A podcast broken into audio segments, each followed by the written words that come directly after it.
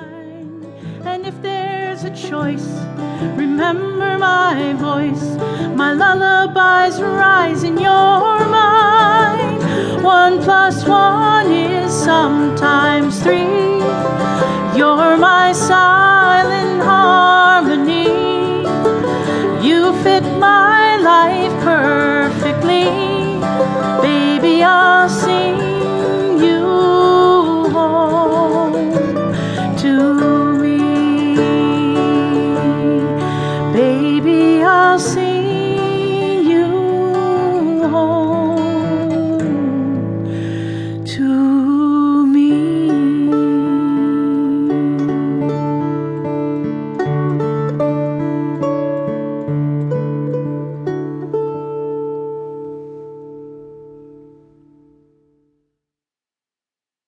Zoe.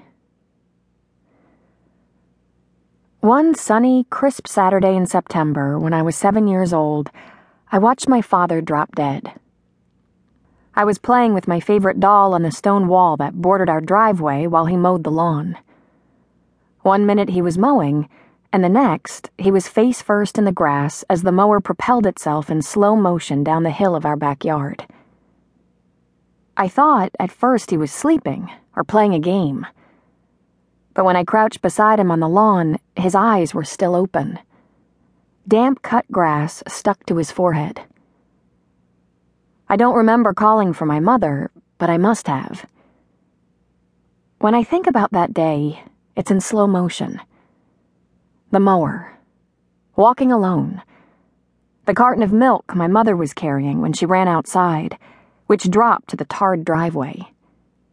The sound of round vowels as my mother screamed into the phone to give our address to the ambulance. My mother left me at the neighbor's house while she went to the hospital. The neighbor was an old woman whose couch smelled like pee. She offered me chocolate-covered peppermints that were so old the chocolate had turned white at the edges. When her telephone rang, I wandered into the backyard and crawled behind a row of hedges.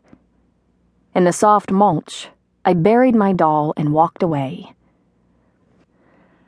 My mother never noticed that it was gone, but then it barely seemed that she acknowledged my father being gone either. She never cried.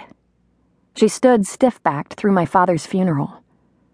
She sat across from me at the kitchen table that I still sometimes set with a third place for my father as we gradually ate our way through chipped beef casserole and mac and cheese and franks, sympathy platters for my father's colleagues and neighbors who hoped food could make up for the fact that they didn't know what to say.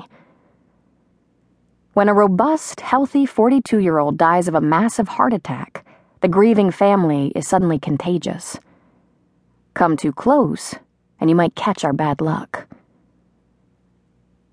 Six months after my father died, my mother, still stoic, took his suits and shirts out of the closet they shared and brought them to Goodwill. She asked the liquor store for boxes, and she packed away the biography that he'd been reading, which had been on the nightstand all this time, and his pipe and his coin collection.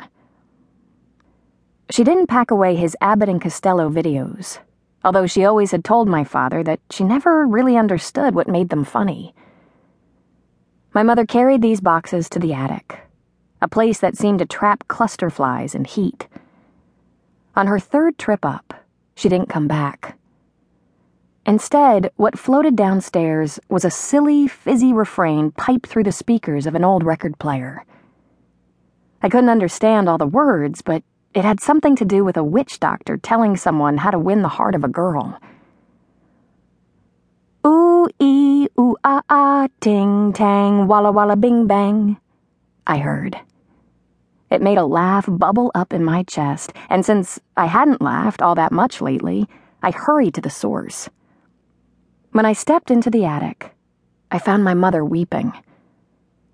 "This record," she said, playing it over again. "It made him so happy." I knew better than to ask why then she was sobbing. Instead, I curled up beside her and listened to the song that had finally given my mother permission to cry.